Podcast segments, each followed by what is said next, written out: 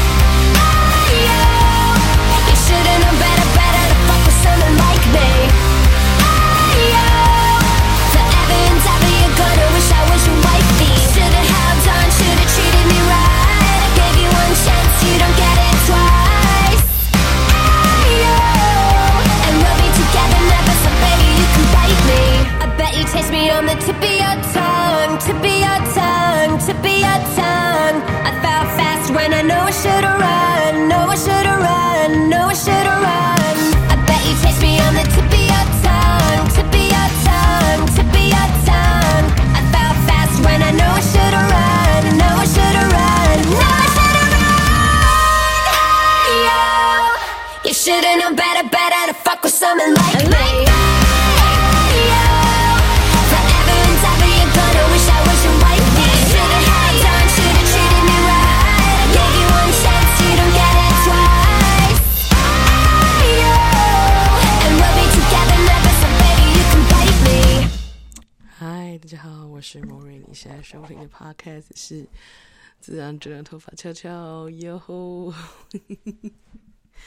刚你听完的是 Avril Lavigne 的全新的单曲《Bite Me》。呃，Avril Lavigne 真的是我们的叫什么青春吗？我印象中，他出第一张专辑的时候，跟 Michelle Branch 还有 Vanessa Carlton 他们三个人，然后 Avril Avril Lavigne 他们三个人是我那时候那时候那叫什么？是我国中、国高中的时候非常红的三个女生，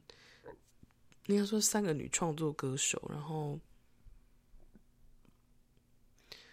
Vanessa Carlton 她就是钢琴系，然后那个 Michelle Branch 就是啊，你知道什么 Soft Rock，然后 Avril Lavigne 的话是比较。Tomboyish rock 可以这样说吧？对，这三个人性格特质真的很不一样，但是非常就音乐都非常好听的三个人。然后还蛮有意思的事情是，Michelle Branch 在前几个月的时候才刚出了他的第一张专辑的复刻版，就是二十年。二十年纪念的二十周年纪念的重录重制版，然后我那时候听的时候真的是感触很多。然后 Avril Lavigne 是最近就是跟一个新算是他的粉丝，可是这个粉丝后来变成音乐界的他一个制作人跟老板，然后就签进他的公司，然后。做的音乐跟 Avril Lavigne 那时候刚出道的时候的那个音乐类型是是是几乎一模一样的，可是你又不会觉得很 boring，这是最我觉得最有趣的地方。它是复刻二零零二年那个时期的他的他的音乐类型，然后后来 Avril Lavigne 他一直很试着想要改变他的风格曲风，然后结果他改变曲风之后，也都是有点像是就是每况愈下，所以后来他就几乎就是后来因为生病，然后整个消失。然后最近出来的时候，就是呈现一个，哎、他回来了，就所有真的是所有网友留言一面倒都是觉得，Oh my God，Avril Lavigne is back，she's back，she she's never changed，but it's not true，就是至少在我眼中，他不是真的没有。变，他结了两次婚，离了两次婚，然后，嗯，中间做了非常多比较少妇类型或是少淑女的音乐转型，可是后来就是有点像，就是可能都不适不适合他的 style，就他又回到这一条路，就就是老本行。可是我觉得很不错哎，对，所以就是这首歌我觉得蛮好的。就是《By Me》，所以今天想要放这首歌。那现在是加拿大时间的二零二二年一月四号晚上的九点零六分，现在应该是台北时间的嗯二零二二年一月五号的下午一点零六分。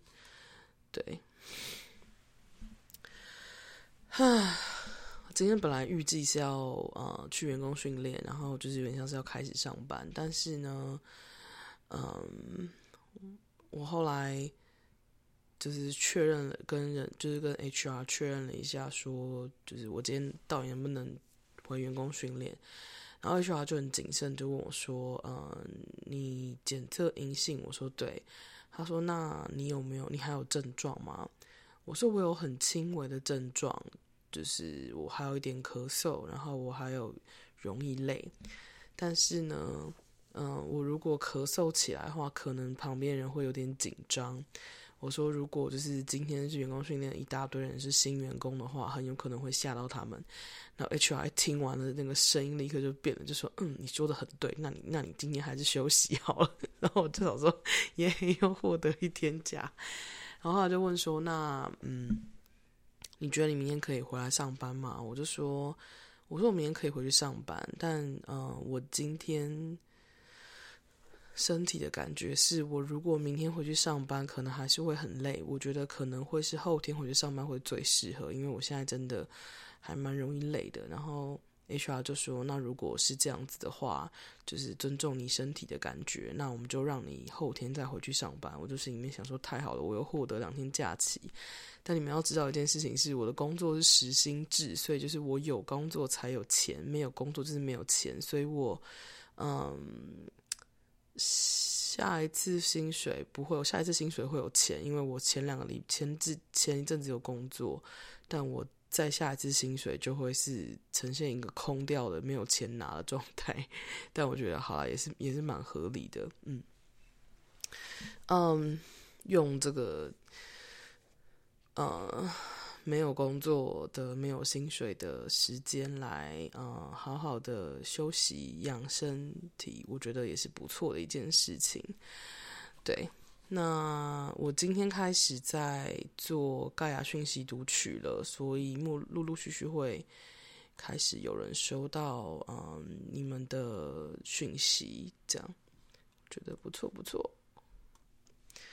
所以就慢慢的把讯息开始就是补给大家。那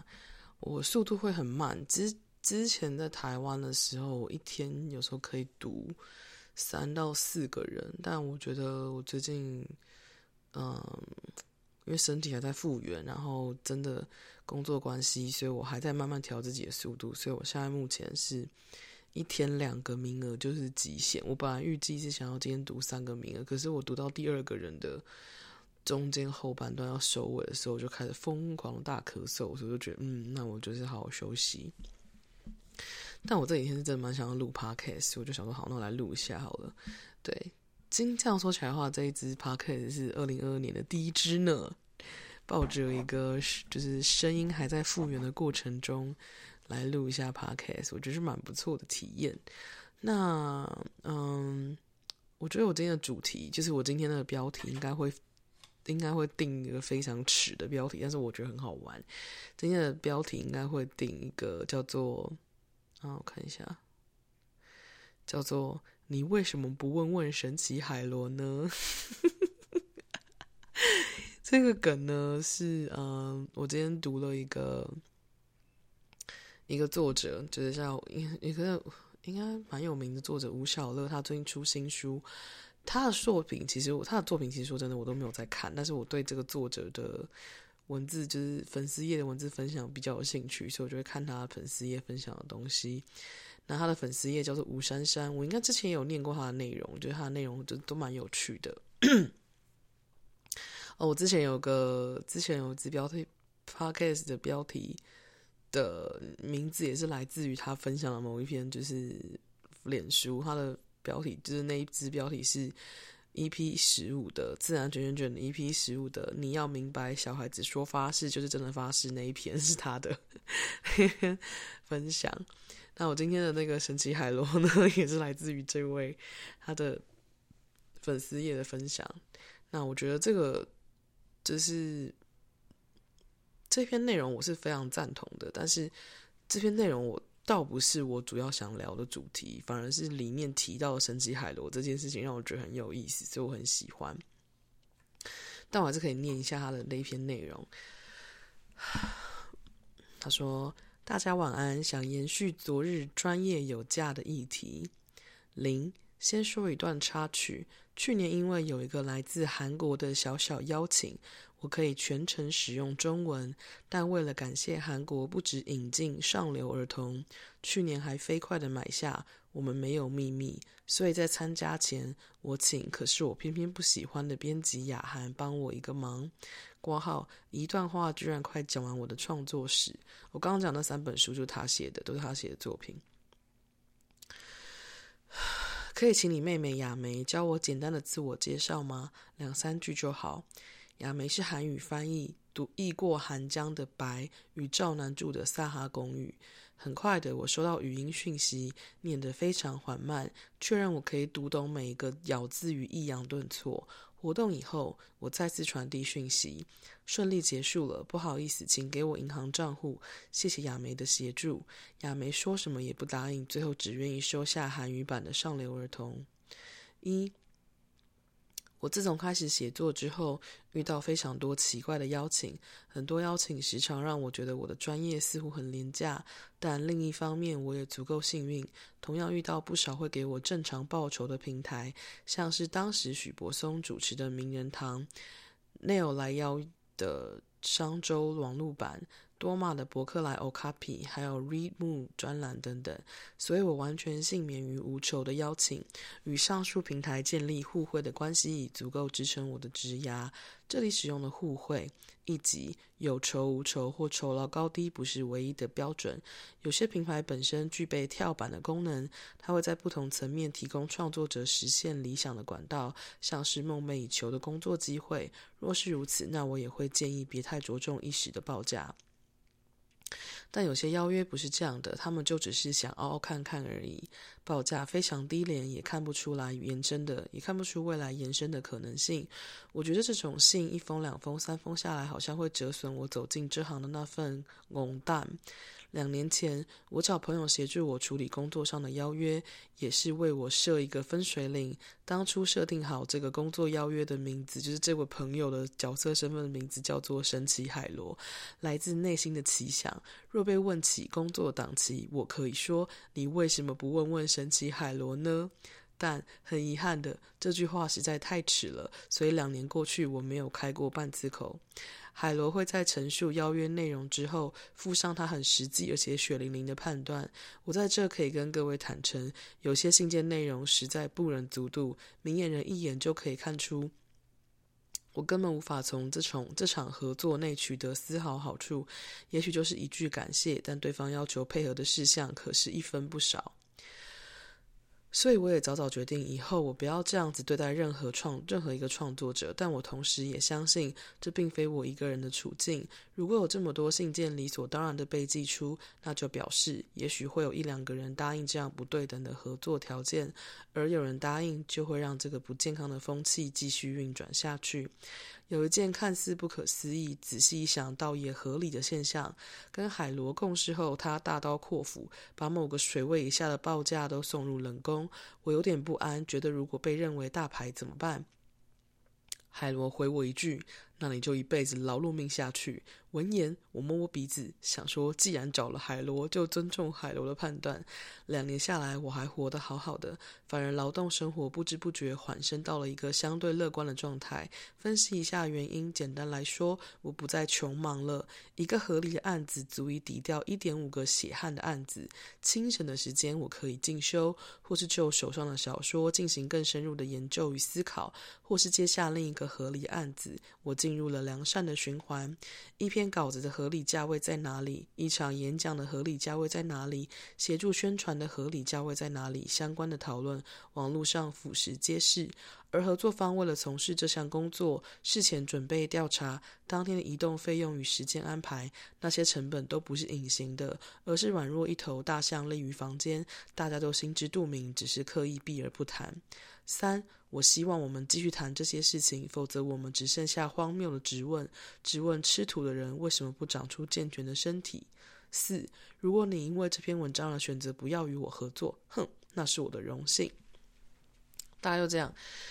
我其实非非常非常认同他里面写的的陈述了的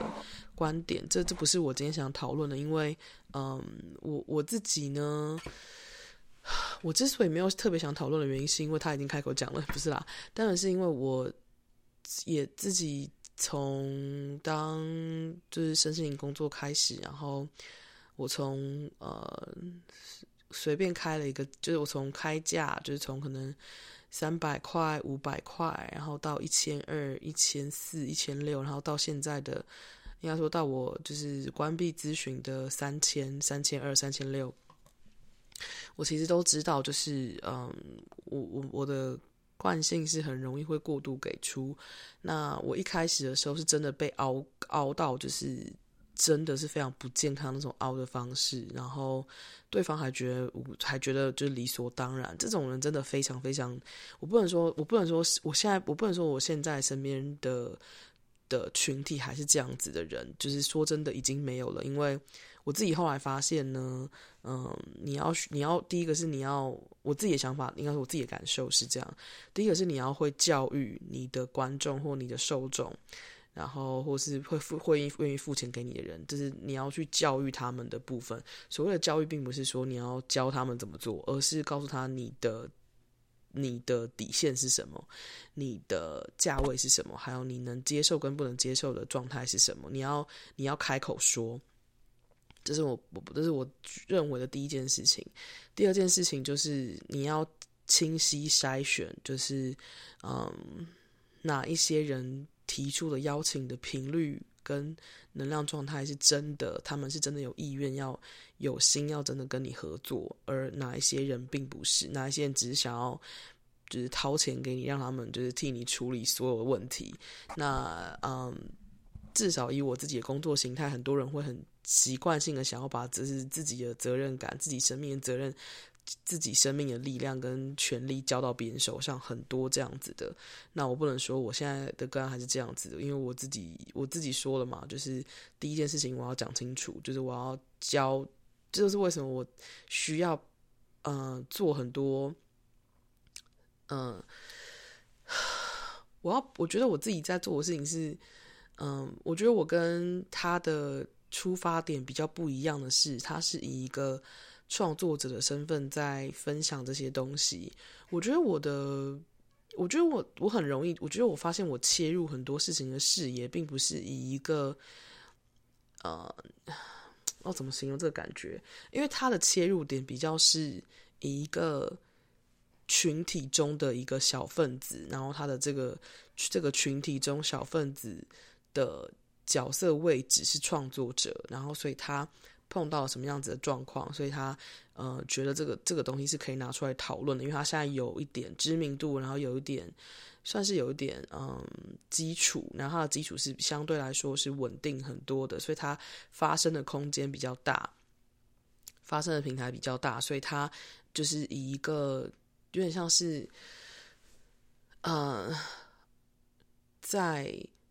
很多情况下，他知道是就是知道创作者会面临到什么样子的难题，所以他决定他要以其中一个这样子创作者的身份去做这些事情。那我自己觉得我的切入点跟他很不一样，或是跟其他类型就其他类似像这样子的创作者。的切入点很不一样的地方是，我把我自己看成是一个我的生命是我负责的，我不会去管就是其他创作者要怎么做这件事情，或其他创作者要怎么样去面对自己的群群众或自己的受众，我不会用这种方式去看。我通常的眼光是，嗯，要怎么形容这个感觉呢？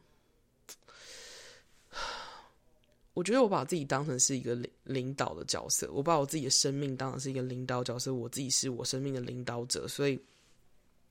我想要怎么样被对待，或我想要怎么样子被被嗯，怎么讲被邀请，我就会告诉别人，你们要用什么样子的方式来邀请我，或是我我喜欢什么样子的方式，或是我只会接收什么样子的方式，对，就是。我有点像是在某个程度上，我是相对比较难处理的，不是难处理，就是我会相对的很，嗯，怎么讲？我觉得好难形容，就是因为我觉得他的切入点是以一个嗯群体中的个体的角色，我觉得我比较不是，我觉得我把我把，我觉得我把自己的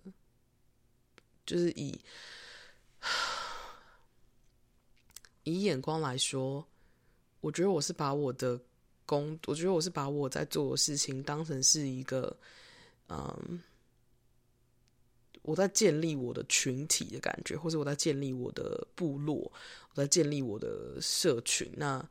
就是所有会进到我的这个社群的人。都要符合我的规定，类似像这样子的感觉，对，所以就是跟他的这个切入点不太一样，他就是一个我是一个个体状态，我没有要，我没有在引导什么，我也没有在创造什么社群，我没有在做这件事情，但我的话比较像是我在建立一个社群部落，你要你要获得就是我这个社群里面拥有的资源，就是包括能量上的我所知道的，还有我的人脉之间的资源的话，你必须要符合我的要求。你要你要符合我的游戏规则，类似像这样子。那所以，我并不会告诉任何人说你一定要做到这件事情才能才能来跟我互动哦。就是有点像是，有点像说，嗯，你如果答应，你如果想要跟我互动的话，这些是先决条件。如果做不到的话，就拜拜，我不在乎。对。那如果你愿意加入这个这个活动或加入这个群体的话，那你就是自由来去的。你想来就来，想走就走。你只是你需要符合那个最优先的先决条件。因为像是说，你要加入我的世界的这个会员条件的资格是非常复杂的，而且是非常繁琐的。但是我都会讲得很清楚。你要我的核心原则是清楚的，但是呃。核心原则如果对不上的话，就拜拜。但如果你核心原则对得上的话，其实这个会员资格算是，嗯，有点像是，嗯，我要怎么形容的感觉？就是我觉得算相对自由的，可以这样说。对，就是我自己很清楚知道我在做什么。就像说，我很清楚我做这些事情不是要服务任何其他人，我在服务我自己。然后，所有要加入我来，就所有要使用我能力、资源、品质、能能能量的人，你都也是要服务我的。就是就是我我有点像是，他里面提到这件事情就是合作，对，没错是合作。对我来说，就是你要使用我的资源，那你要学会跟我合作，你要用我认为就是就是。怎么样是正确邀请的方式来跟我合作？就是我没有要每个人的频率一样，我也没有要每个人用同样的方式，但我要的是那个能量频率是对的，是对频的，类似像这样子的感觉。对，但你们听得懂的话就是听得懂，你们听不懂的话那就是没有没有没有差，我不我我没有很介意。所以就是会因为这样子就会吸到对的人。那我自己的眼光比较像是，就是我是一个。我自己有自己的领土，那你们这个这个领土呢，是开放式的的边界，你们要来就来，要走就走，想要使用资源就尽情的使用资源，没有想要使用资源我也不介意。就是要去别的地方，然后想要永远离开或想要暂时就是停在这里，我完全没有在乎。就是你们想怎么做，就是我的我的我的国界自由度是非常宽的，就是自由度是很高的。但是要进到这个国界里面来，能够使用到这里面的资源的前提是那个核心要件，你必须要清晰的符合，这样才行。对，所以也并不是一个这么好靠近的部分。但 anyway，所以我可以理解他这整篇在讲的东西，但是只是因为我的切入方式跟其他人真的不太一样，就眼光方式眼光真的很不一样，所以我很难去用。像他这样子的论述方式去论述这些东西，但是我的确同意他这个论述是有必要被更多人拿出来讨论的，类似像这样子。所以，但是呢，对我来说，他的这个论述在我眼中是我呃，可能可能已经是四五年前的议题了。所以我自己觉得这个这个论述在我眼中是不是对我来说不是一个议题，可以这样说，就是对我来说，我这个议题本身好像。在我的现况来说，它并不是一个真正的议题，所以我就没有特别觉得它需要被拿出来讨论。因为我都我都直接呛观众了，我有什么好我有什么好担心的？对，就是如果是错误的邀请，我就会直接呛回去了。我真的没有什么没有什么好那个的，对，就是这样。但是，但是我可以理解。哦，哦，刚刚我是房友的朋友跑来。对，所以会有点就是中断。那我刚刚讲到的部分呢，就是我觉就是很像是这个议题已经不是我现在在关注的议题，我都直接呛呛观众了。那我自我自己知道，就是嗯嗯，他需要这样子用这种方式很温和或是很坚定的表达这些态度的原因，是因为他还在这个我哦，我终于知道差别在哪了，就是。他是一个在社会架构里面，就是持续玩这个游戏。嗯，这样说好像很失礼，但我不，我不是那个失礼方面的意思。我的意思是，他是在玩社会架构游戏规则的人，就这样，就是，意思是这个。那你们很清楚，我知道，我就不是在社会架构玩。社会架构游戏规则的人，所以我不会用这样，我不会用这样子这种方式去呃阐述这件事情，因为我就不在这个架构里面，所以我就不需不会碰到这个架构里面会碰到的事情。在这个架构里面的人，就是他需要有他有一些需要符合，或是有一些需要，嗯，怎么讲？我不认为是委屈，但是我觉得他会有一些需要去配合。对，可以这样说，去配合的，嗯，态度、姿态，就是他也不可能把自己价值摆得超高，然后，然后把一堆人批评的一无是处。他也不是这种类型的，也不太可能这样做。那我也不是那种会去把人批评一无是处的类型。我只是用我自己的，在我自己的游戏规则里面，我就讲得很清楚。你们如果不是这样子的人话，我连连花时间给在你们身上都不会花，就这样。所以。我觉得，我觉得差别就是这个，对，就是差别是，就是这是他的游戏规则，他还在应该说他还在社会体系的游戏规则里面玩，但我没有，所以就是我们的切入点是不一样的，对，那所以，但是我可以理解的事情是他说的这些东西，对很多我身边的创作者人的心情来说，甚至是疗愈师朋友的眼光来说，我觉得其实都是非常重要。尤其是接案的角色，真的很容易会把自己的价值压到最低，然后。搞得好像就是每一天都在，就是生命都在穷忙，但是我觉得这并不是一个真正有用的，就是工作。对，那就像他自己后来的结论，就是说他觉得，哎，不用穷忙了，会可以把钱，就是把时间花在就是更精准的地方。我觉得这是非常好的一件事情。那我本人呢，看完这篇最喜欢的或最在乎的，其实是关于神奇海螺这件事情。我觉得我看完《神奇海螺》的那个叙述之后，我好喜欢这句话哦。就是我，我觉得我后来在这一篇下面留言说，我好想，我好想要听你，就是真的直接讲出你为什么不去问问神奇海螺呢？这句话，我就真的很想听他讲。就是这句话，就算再次，我说你名字都取了，为什么不直接叫他神奇海螺呢？然后我的心得就是，如果哪天我有经纪人，我应该会想要使用一个更迟的名字，但我还没想到。可是这个点子好棒，好喜欢。嗯，我其实其实我说真的，我自己也有在思考这件事情是，呃，就是哪一天我如果真的就是忙到不行，或真的哪一天我的事业做很大之类的，然后变得非常有名，我就真的是在干大事的时候，哪一天可能会有经纪人之类的。我的确是有在思考这些事情，我不是在说我一定要做做到什么事情，我是你知道，就是一个脑内丰脑内那种想象力非常丰富的人，所以我常常会思考。而且，因为因为我有个闺蜜，就是啊、嗯，前几天我有分享到她，就是呃，在我在我在二零二二年一月一号那一篇 po 文，我有提到我闺蜜跟我聊天的内容，就是叫素的一个闺蜜。那她她就是她其实。从他那里也转借了不少一些个案给我，没有到没有到非常非常没有到说超级超级多，但是真的是算是不少，陆陆续续就是他那边会有一些可能迷失的想要考老师的朋友们，然后他就会建议他的朋友们来找我帮他们帮他们算，就是流年这样。因为我对于呃，我不能说我是对考试这件事情的流年运势看很准，我只能说。呃，我对于一个人他的生命目标的的聚焦程度，是指强烈集中聚焦程度的那种生命目标流年的运势，我可以很精准的告诉他你现在需要什么，或你现在缺什么，或你现在要怎么做。所以他来他推荐的个案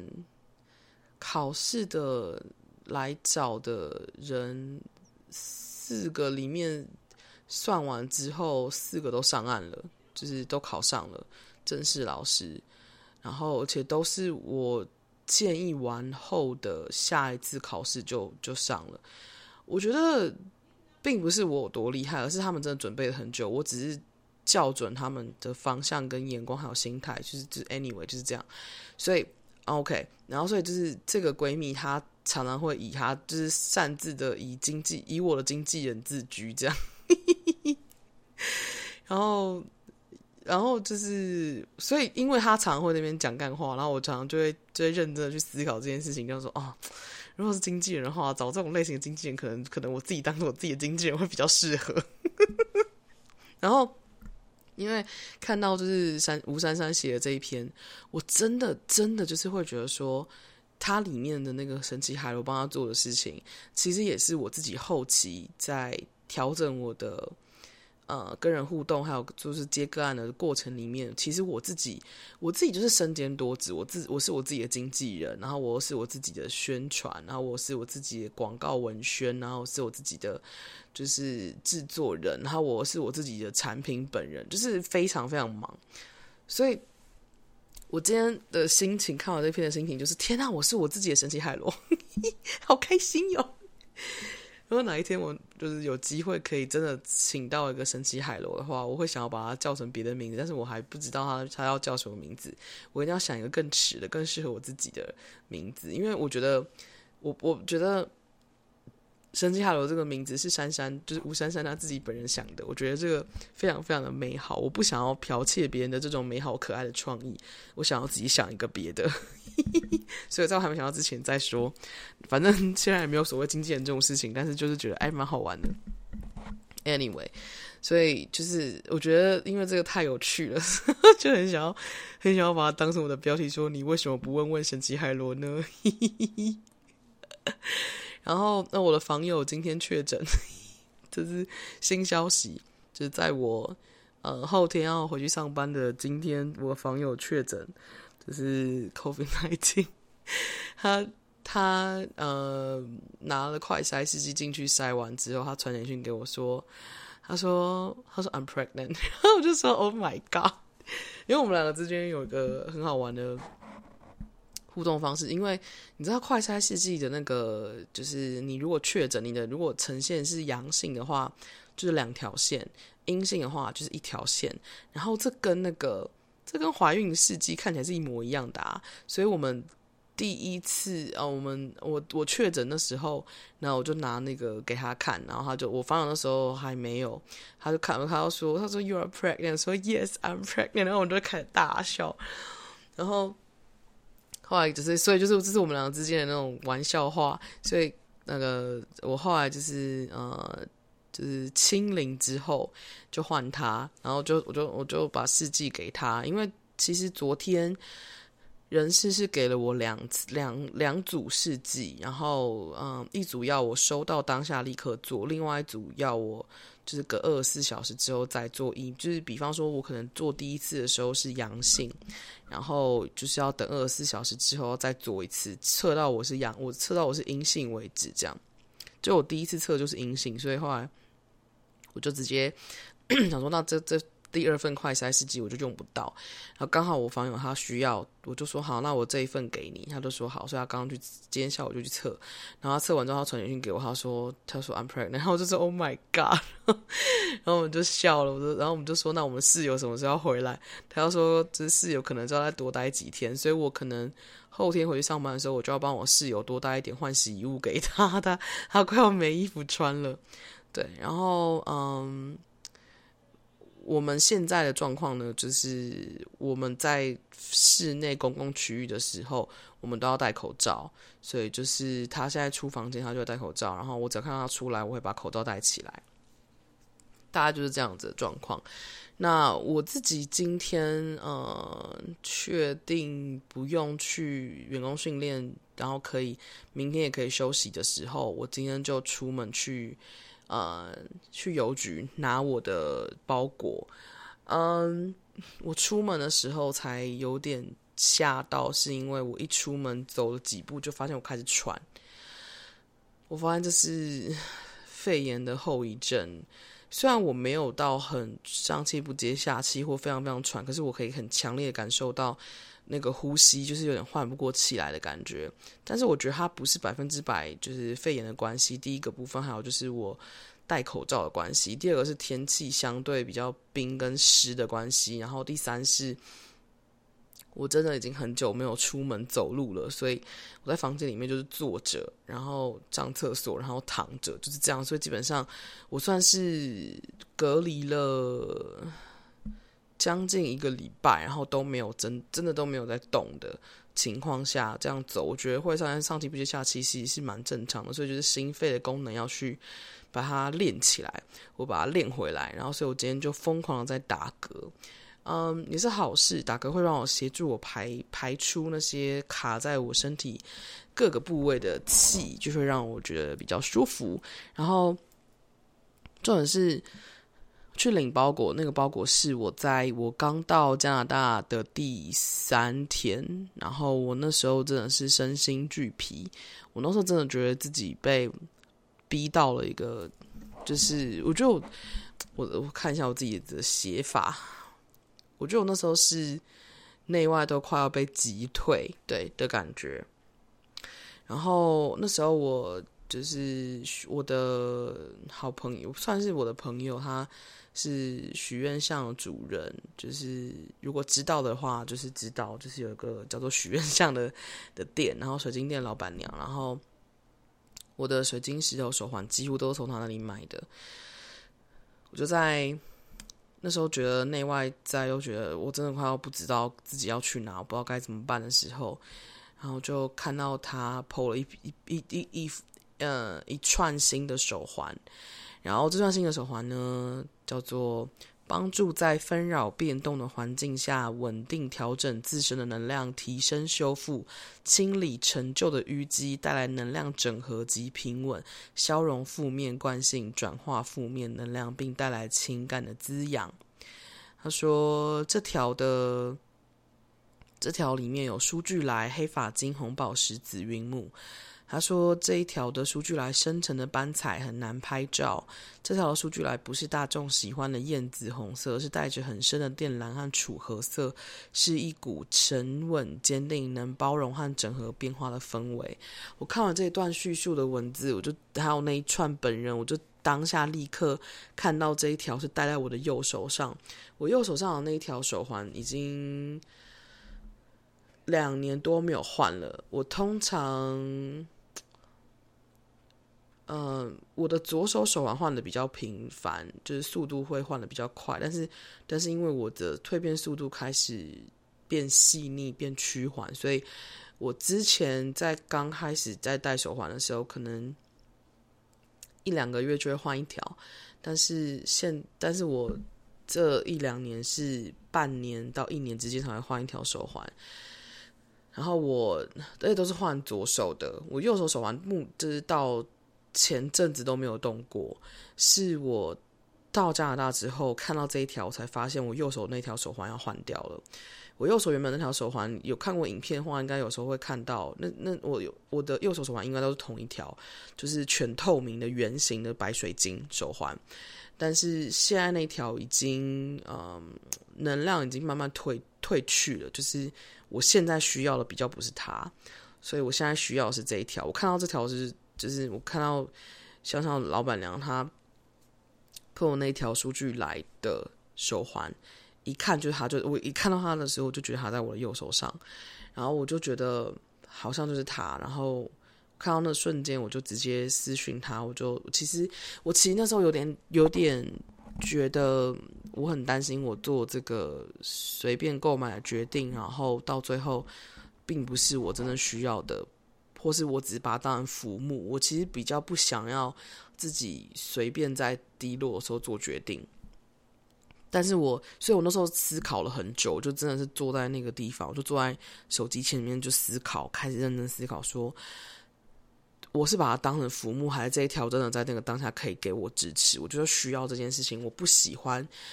因为我自己很讨厌被当浮木。我觉得所有被当浮木的人，或是所有就是试着把别人当浮木的人都很失礼。被当浮木这个这件事情本身是非常失礼的一个行为，所以我不喜欢那种感觉。所以我很认真的就是问我自己说：我们不把对方当浮木，因为毕竟他这条手环，我知道它的它的价值很高。这样手环能量很稳，所以我知道它是一个很价值非常高的手环，所以我不希望是随便对待它，因为我自己也不想要被这样对待，所以我就很认真的感受了一下，我觉得好像这条真的是就要戴在我的右手上，所以我就直接询问 Freya，我说：“请问可不可以帮我寄来？”我说：“我现在真的很需要它。”我觉得我会想要讲这条手环的原因，是因为那是我。我觉得，嗯，要怎么说？我认识 Freya 一段时间了。我二零一五年年底的时候认识他，然后我们二零一六年年初的时候才第一次见到面。之前都是网友的逛，网友就在线上跟他买东西，然后到二零一六年才第一次见到他，然后才第一次去到他的工作的空间，就是许愿巷。所以其实我认识 Freya 五六年了，然后。哎，五六年了吗？五已经现在今年已经要七年了，就是六七年了。然后，因为我我一直有点像是他一直是板娘，然后我是顾客的关系，但基本上我还是会，嗯，就是我的私人脸书我都没有，我就是他都可以看得到我私人脸书发生什么事情，所以基本上。我对他算是很敞开的状态，在分享我自己。就是如果有机会的话，因为毕竟他很忙，然后他有很多要照顾的人事物，这样。所以我对 Fra 的情情绪感觉，就是他是一个非常温柔、支持的的一个空间的主人，这样。那那个空间也代表他本身的状态，所以基本上我一直都是很喜欢那个空间的情况。那。就是一开始在身心灵圈的时候，很喜欢跑他那个地方，然后到后来慢慢自己就是逐渐的成熟独立起来之后，就越来越发现其实没有那么必要常常去。之前会跟他借空间啊，然后借小房间要做个案之类的，到后来越来越也就越来越少这些机会，然后也越来越就是不会，因为我蜕变的我蜕变的的过程就是非常的怎么样？我觉得就是。很多变的，所以也就没有一直去，然后也就不是那种很常联络的情况。所以我对菲亚的感觉就是，我觉得她是一个很值得信赖的老板娘。然后我没有去思考。他是怎么想我这个人的？就是我不太会去思考这件事情，因为毕竟我在我我在我眼中，我觉得他我就只是其他的其中一个顾客而已，就这样。然后顶多就是帮他介绍了非常多人去找他，然后买东西，就这样。所以其实我没有想很多，我没有去思考到太多就是有的没的事情，我就只有觉得说，在我眼中她就是一个非常可靠、可信赖的一个板娘。然后，然后呃，有什么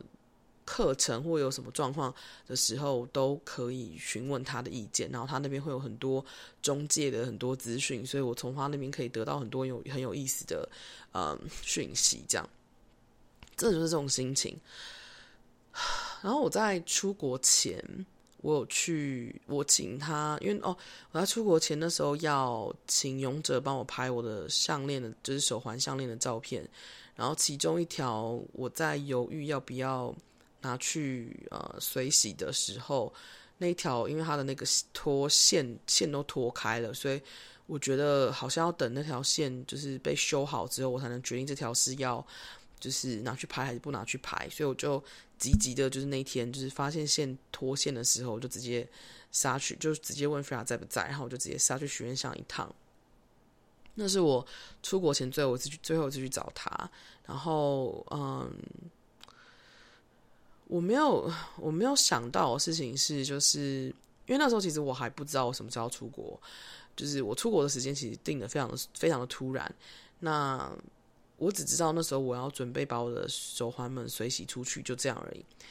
然后我也只知道我要出国，就这样。然后嗯，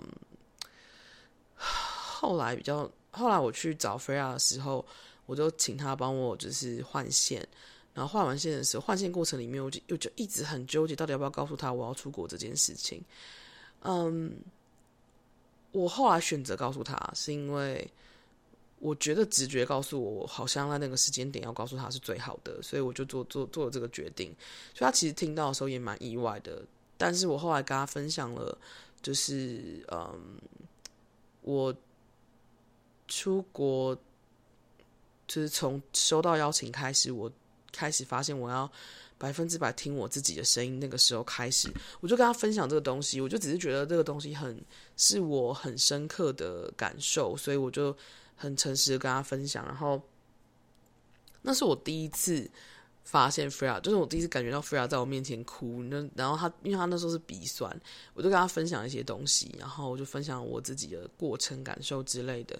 然后我就说，因为他过程中其实都很安静的在听，然后我就说，嗯，我好像说到一件事情是说，我说我好像。我说我没有特别觉得我想要继续用身心灵工作者的角色来看待我自己。我说，嗯，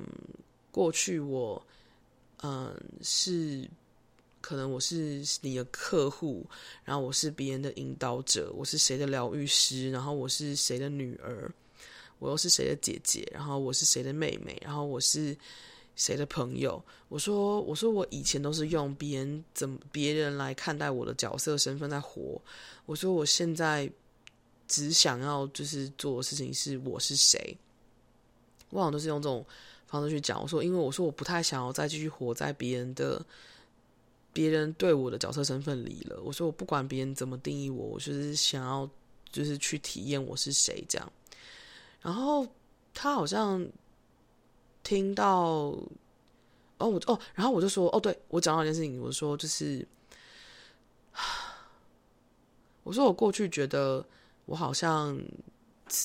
就是我做疗愈师，然后我去啊、学很多东西是为了想要，当然我是为了疗愈自己，然后我其实在疗愈自己的过程里面，我顺便疗愈了身边跟我有类似经验的人。那我说，所以其实其实。重点从来都不是我疗愈到的那些人，重点是原来我真正的核心是在疗愈我自己。我说，所以其他人只是顺便而已，我自己其实也没有那么在，我没有那么介意，就是我自己到底是谁这样。我觉得我应该说我没有那么介意我自己到底是什么角色，就是比方说疗愈师啊、引导者啊、老师啊之类。我说我好像没有那么介意这件事情，我好像最在乎的事情是我真的疗愈了我自己这样，然后。菲亚那时候听完那段话，就是他就他那时候给我的回应是，他就说：“他说，可是其实，他说，可是其实你你疗愈的这个过程里面，你在你疗愈的过程里面，你旁边经验的一些人，跟着你一起体验到疗愈的人，他说其实这些人也是很重要。他说其实你做这件事情其实也是很重要的。然后我就想说，嗯，对，是很重要哦。应该说，我那时候其实比较意外的事情是，他讲这句的时候，他就他说：“可是其实你这样做。”然后他他他他他就开始哽咽，然后我就吓到，我想说发生什么事情，然后。因为他哽咽了，我也哽咽了，然后我想说发生什么事情，然后后来他就说，他就开始他要擦了眼泪一下，然后之后他就说，他说其实他觉得就是啊，我想一下他他说什么，哦，他哽咽完之后他说其他说可是你的疗愈过程里面你支持到了这些人，其实也是很重要的，还要这样讲，然后我就想说我很意外，我很意外的原因是因为。我不知道我的疗愈过程旁边疗愈到的人对他来说是有意义的，对，就是我不知道这件事情对他来说是有意义的，因为我一直觉得就是我跟他的关系是非常非常的平淡，然后所以我其实根本就没有去想说哦，其实我做这些事情他都看在眼里啊，然后他都知道这件事情，我其实没有去想这么多，就是。我真没有去想这些事情的人，我就是觉得，嗯，然后所以，我其实看到他他哽咽的时候，我有点吓一跳，但是我又觉得那不是百分之百他在说的。我觉得比较多的事情是他一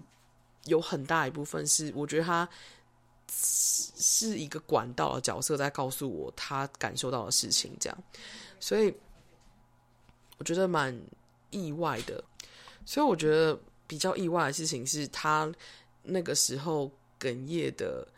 告诉我这件事情，我是第一次，就是认识他六七年来第一次看到，就是他哽咽，然后我就吓了一大跳，我想说发生什么事情了？我从来都不知道，就是这件事情他看在眼里，然后他知道，我就有种真的 what what what happened？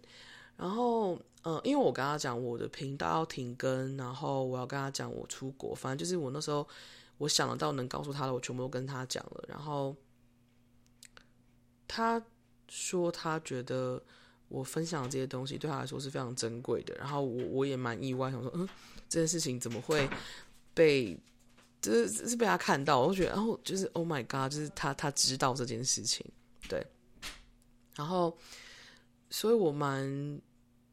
震撼的是那时候他流露出来那种情感，对，我觉得，对，我觉得这件事情是我很意外的地方是。我从来都不知道我跟他之间的关系是有所谓的情感层面的部分，可以这样说。因为过去我一直觉得，就是我们就是卖家跟就是你知道，虽然我很我很我非常非常喜欢他，而且我非常非常喜欢待在旁边，而且我非常非常喜欢非常非常信任他，我非常非常喜欢推推荐我身边所有人去跟他买东西，是真的。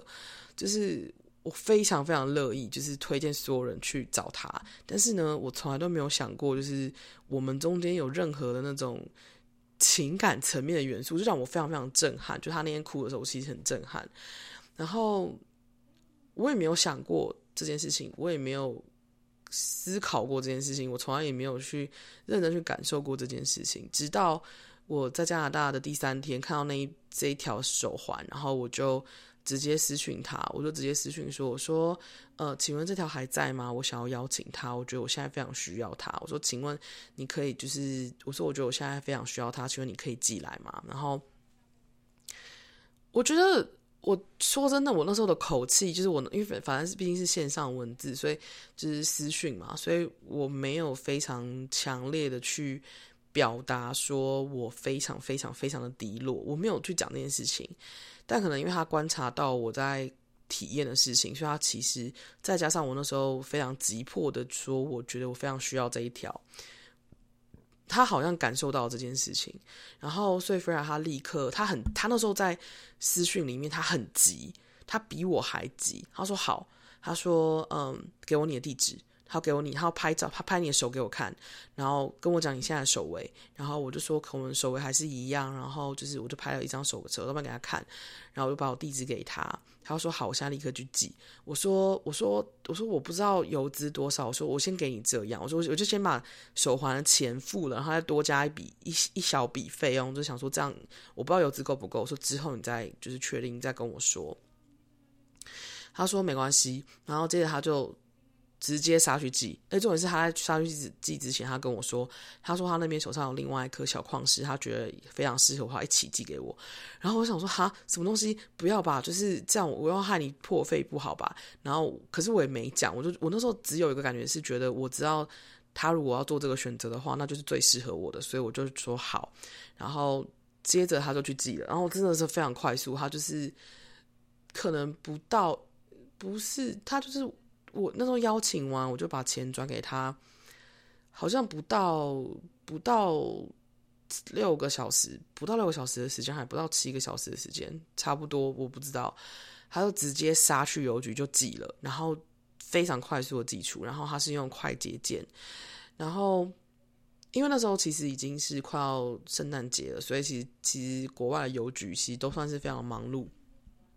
我自己知道加拿大邮局其实是非常速度非常慢的，所以我心中 always 就是，他只要寄出了，能量就是能量就在我这里了，所以我就抱着一个，他寄出了，我跟这条手环就会开始一起工作了，所以我并不介意这条手环什么时候会到，我那时候心情是这样，然后结果在两个礼拜内就到了，非常快，在在以加拿大邮局来说，真的非常非常快，所以真的是不能跟台湾邮局比，但是加拿大邮局来说真的很快，所以我。那时候，我那时候其实看到他这么急，他比我还急的时候，我真的很震惊。我很震惊的原因是因为我是第一次强烈的看到这个人是真的爱我，他是爱我的。然后，可是我不知道他是爱我的，而且我不知道原来他爱我，就是这件事情很。让我就是我都不知道该怎么说，就就我就是有种就是我被抱住了，然后我觉得我被他好好的就是承接住了，可是我从来都没有发现我是被这个人爱的，然后我被吓疯，我就我我没有被吓疯，我是有一种，我记得那时候我因为我很低落，可是我那时候很低落的情况下，我也没有想要把这个低落就是让任何人就是。影响，可是他从那个字里行间里面就感受到我非常低落，然后他就知道这件事情非常急迫，他就立刻就寄出，然后我我真的被吓到，因为其实我没有我没有说我没有告诉他说我没有给他压力，我就只是说我说我现在非常需要这一条，我说你有时间的时候就寄给我，然后我就说嗯有有字你再告诉我，就是我就是非常就是讲就是讲清楚，然后。而且他一立刻，哎，他也没有告诉我说我要就是什么时候付钱，我就是直接就是我就是他一说就是这条债，然后他可以寄给我的时候，我就直接就是想说，我先把这笔钱我手上有的钱先转给他，然后邮资如果要之后再补再补，然后他后来也完全没有跟我提游资的事情，他就。因为我我我是今天收到包裹，我才看到邮资，然后我吓一大跳，我还差了一笔钱。那我可能这一阵这一阵这一阵子，就是我台币账户之后，等我就是慢慢把那个盖亚讯息消化完，然后我有机会去。接另外两个已经之前跟我约好，但是我一直跟他说我时间还没到，还没有办法跟他们约时间的两个个案，就之前就约好了，在十二月二十号停止之前就约好了个案，然后我就说等我时间好，我再跟你们说什么时候你们可以付钱，什么时候可以做个案，他们就说好，所以有两个我知道我台币账户会有会有进账，但 anyway，我就等我那两个，就等我慢慢消化完就是现在状况之后，我会把那笔钱补给他，所以我会把邮资补给他。然后，所以后来就是我，就像是我觉得我很，我觉得我自己没有看到这件事情，让我有一点觉得震撼。我以为我对爱我的人是很有感的，然后我以为我对真正关心我的人是很有感的。事实上，我好像很多时候会遗漏某一些部分。我不能说我会遗漏全部的人，但我能说的事情是我最近因为弗拉的关系，我发现我会遗漏某一些人，然后这让我觉得很震惊。就是，嗯，我我指的那种爱我的情况的爱，并不是，并不是对方一股脑投射给我的爱，不是那种，因为那种投射给我的爱，其实。其实真的蛮多的那种，我自己其实都知道。是那种真的真的他是发自内心，他没有在投射你，他是真的爱你，他真的关心你，他真的是一直不断的在关注你，然后不断的在呵护你，然后以一种非常保持在一个非常舒服距离的情况下做这件事情。我真的就是这种类型的人，在这过去这一一两年来，慢慢慢慢出现，然后慢慢慢慢一点一点，一个一个被我发现，然后让我觉得非常的就是不可思议。然后这样说起来，其实我觉得我的二零二一年的，嗯，我发现我二零二一年的后的下半年，我有一个很。全然的新体验，就是我发现爱我的人爱我的程度比我想象的还要深，然后我发现爱我的人比我知道的还要多，然后我发现不是只有投射在我身上的关注我的人，比我想象的还要理解我，比我想象的还要。认同我，比我想象的还要愿意接受我，这是这是我二零二一年下半年获得最多的事情，然后还有获得最多的看见，然后让我非常震撼。那个震撼感就是就是跟我曾经曾经认得的或曾经以为的世界完全不一样。然后当我真的发现这件事情的时候，我真的就是。真的是除了感动、哭泣，还有感谢之外，我真的不知道该怎么办。就是我不知道该怎么办，我就是有一种就是 Oh my God，就是 Oh Oh my God，People love me，They really do，They love me deeply。就是就是那种爱的方式，不是我曾经想象中的那种爱的方式。那种爱的方式是我们没有要。保持什么关系？我们也没有要有什么样子的互动，没有这个东西，不需要这些事情，也不需要知道 all the time 你的近况都不需要，但是就是爱这个人，然后知道你的存在，然后很关心你，就是那种感觉很很奇妙。然后，所以我这一次今天去嗯收到这一条手环的时候。我戴上去的时候，我其实那个喘喘不过气的状态就立刻减缓了非常多，有种整个松开的感觉。我整个从全身，就是我整个有点像是从我的胸口的那个脉轮能量一路往下到我的双脚的感觉，整个松开的感觉。然后我就想到这条手环是多么的被爱着送到我手上的。然后我就真的觉得天哪，太震撼了！怎么会？哇、哦，我真的我说不上来，反正我真的没办法，我真的我很难形容那个感觉，就是啊，我没有想到，我只是很诚实的在在对待我身边的这些我觉得非常美好的人，我没有想到他们其实是爱我的。我真的是快被吓疯了，我真的是快被吓疯了。然后，嗯，我发现我以前看世界的眼光、还有角度、还有感知的方式，真的太狭隘了。真的，就是我没有想要责备自己，而是我只是有一种，就是天哪，我怎么会错过这么、这么、这么美好的东西？就是这么漂亮的东西就在我眼前，然后我完全没发现。我真的是，哦天哪，真的。反而那些会把口口声声告诉我说，就是他们真的爱我的人，反而不一定。我不是说，我不是说没有，而是说不一定会把这些话摆在嘴上的人，就真的就是真的知道要怎么爱你。对，我最近回想到我失去联络的，因为不是失去人，是我刻意要跟他保持，刻意的不去跟他联络的一个一个朋友。不是，其实我我没有把他当过朋友。说真的，我很认真说，我没有把他当成朋友过。就是一个我曾经非常迷恋的人，一个女生，不是男生哦，是一个女生。我以为我跟他是朋友，或我以为我跟他会是很好的友谊关系，但是我这几天很奇妙，在跨完年之后这几天隔离这几天，突然想到这个人，但我想到这个人不是想要跟他保持联络，完全不是。我想要这个人的的主要的事情是，原来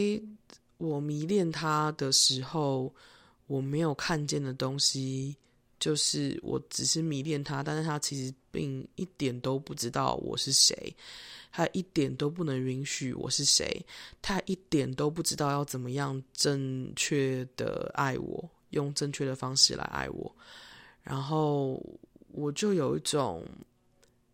原来这个人要让我看见的事情，就是关于爱这件事情，不只是嘴巴上说说。有时候嘴巴上说是是重要的，有些人的爱的语，有些人爱的语言是是说会说出来，或是表达，或是称赞。但有些人爱的语言不是。我的意思是说，这个人的爱的语言可能是。说话，我可能是说出来，但是我的爱的语言不只是这个。对，我的爱的语言其实比较多的是，嗯，我的爱的语言比较多的事情是是 quality time，就是很有品质的相处时间，对。但是我觉得这个人他并不能真的理解我我需要的事情是什么，然后他也不能真的接受跟允许我的原本样子是什么。我在他面前其实是戴着面具在跟他互动的，这我自己都知道。然后有点像是我把这件这两件事情这两个人的事情放在一起看之后，我就有一种我没有要比较什么，我只是很清楚的想要去确认什么是什么是。什么才是真正适合我的？然后什么才是我真正需要的？然后什么才是真的？然后这就让我看见，曾经我很迷恋的那个女生，她口口声声的说对我很有爱，其实是真的。可是她对我的爱却是，她对我爱的方式，对我来说，这其实却是一种毒药。对，那就让我觉得，哦，原来这是一个这么深刻的学习。对，所以我蛮意外的是，Freya 他他真的爱我，诶，我真的很震惊。但是我如果直接告诉他的话，可能我们两个都会害羞到爆，所以我就不会这样拿这句话来就是骚扰他，就不会跟他说 Freya 你爱我，不会这样，不会这样。但是我觉得我把他的这个心意很好很好的收下来，就是。就是真的谢谢你，然后，然后我的手环到现在就一直戴着，因为其实我来到这边工作之后，我其实就不太常戴手环，因为我现在每天工作都要碰一堆垃圾，然后我要就是铺床，然后要喷一堆药剂，所以基本上我不太我不太戴水晶石头手环的，就是可能要的话，就是下班之后洗完手之后，对，但现在因为隔离的关系，所以我就戴着，我觉得。我就让这个石头能量一直陪着我，我觉得我有一种，他透过这条手环，然后他把这条手环的那个管的能量串联好了之后，用来给我支持，这让我觉得非常荣幸，而且又很快乐。对，所以，嗯、呃，今天的 podcast 只是想要分享到这里。那今天是二零二二年的第一支 podcast，然后让我觉得，二零二二年的第一支 p o d a 就有这么多值得开心跟分享还有感激的事情，真的是太好了。对，那我这边很想要非常私心的，在这个地方跟所有有听到这支 podcast 的人说，如果你们就是身边有人。有想要买就是水晶手环、石头、能量石头，任何东西的话，非常就是欢迎你们可以去 Freya 的，就是许愿箱的粉丝页看看。通常还是不强求，我没有要强求的意思，我只是，呃，因为接收到了他对我的这一份关爱，然后让我非常想要把这一个关爱，就是好好的分享出去，让你们知道说这个地方的品质，还有这个地方的水晶石头的东西品质是真的很不错，对。那当然还是一样说，你们还是要自己判断哦，适不适合你们，符不符合你们，他的东西，你们是不是真的带得带得住，或你们真的是是不是真的需要，比较重要，就是不用为了，就是我我我随便说，就是不用为了我这边讲了讲了一个什么东西，然后你就觉得啊太感动了，我要去做这个，就是小冲动型消费，不需要，真的不需要，嗯。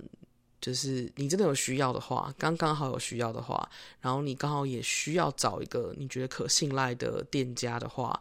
我会蛮推荐他们的。对，就蛮蛮推荐 Freya 的东西的。嗯，这是我尽我的微薄之力能做的事情，就是 帮他尽可能的分享。那当然之后那个邮资的费用我还是会还他，只是我不会告诉他，因为我如果告诉他的话，一定会说不用。但我就是要还，所以这件事情就是我自己知道，我就放在心上，就这样。反正他应该是不会来听我 podcast，所以我就 快乐的装作这件事情我没有告诉他。如果如果 Fred 听到这一集的话，请你装作不知道这件事情。反正应该是会隔一阵子，然后呃，不是不还，时候未到，我会把钱还完的，不要担心，我会做这件事情的。我想要把该做的事情做好。大家就这样，那今天的 podcast 就到这，就到这里，很开心可以跟你们聊聊天。诶，奇怪了，我用多讲 podcast 的时候就没有咳嗽，可能是真的就是想说我想说的话了，那就蛮好的。那接下来，如果你们是有跟我订那个盖亚女神讯息的人的话，请就是慢慢的稍后，我相信非常多的有订的人，然后都非常非常非常。就是 sweet 超贴心的跟我说，就是莫瑞，你先把你的喉咙跟身体养好，不急，真的不急。我当然知道不急，但我很想跟你们分享，我是真的很想要赶快读，就是。嗯，我不是很想要赶快读，而是我真的很想要知道哦，这次讯息会是什么样子的流动感觉。然后我是真的很很好奇，就是你知道我的个性稍微比较急一点，但我也知道我自己要慢慢来，所以我就是慢慢来，OK。所以先谢谢你们每个等待的人，那也谢谢每一个就是关心我这次生病的人，我觉得非常非常的开心。我真的就是从去年下半年开始，觉得自己真的是深刻的被爱，你知道吗？就是有种。就是很被好好的包包住的感觉，就是你知道，拿一个毛巾把我包起来，就是拿一个暖暖的毛巾把我暖暖绵绵把我一一层又一层叠叠的包起来，然后把我放在一个就是可爱的小角落，然后让我躺在那个地方放空，真的是这种心情，你知道吗？我就大概是这样子的感觉。然后除了深刻的感激之外，没有没有任何其他的想法了，不知道该怎么说才好。然后。大概要这样子吧，觉得这种很幸福美好的感受可以跟你们分享一下。那讲到这边了，谢谢你们听完这次的 podcast，然后也谢谢你们听完这一次的，就是扫瞎喉咙声音的 podcast。希望不会让你们造成耳朵太大的困扰，应该是还好啦。我自己觉得，就算我扫瞎，我声音还是甜美的。自己说好。那谢谢你们听到这里喽，然后祝大家都有美好的二零二二年。我是真的很喜欢跟你们讲话啦，开心。嗯，大家这样，那我们就下次见喽，拜拜啦。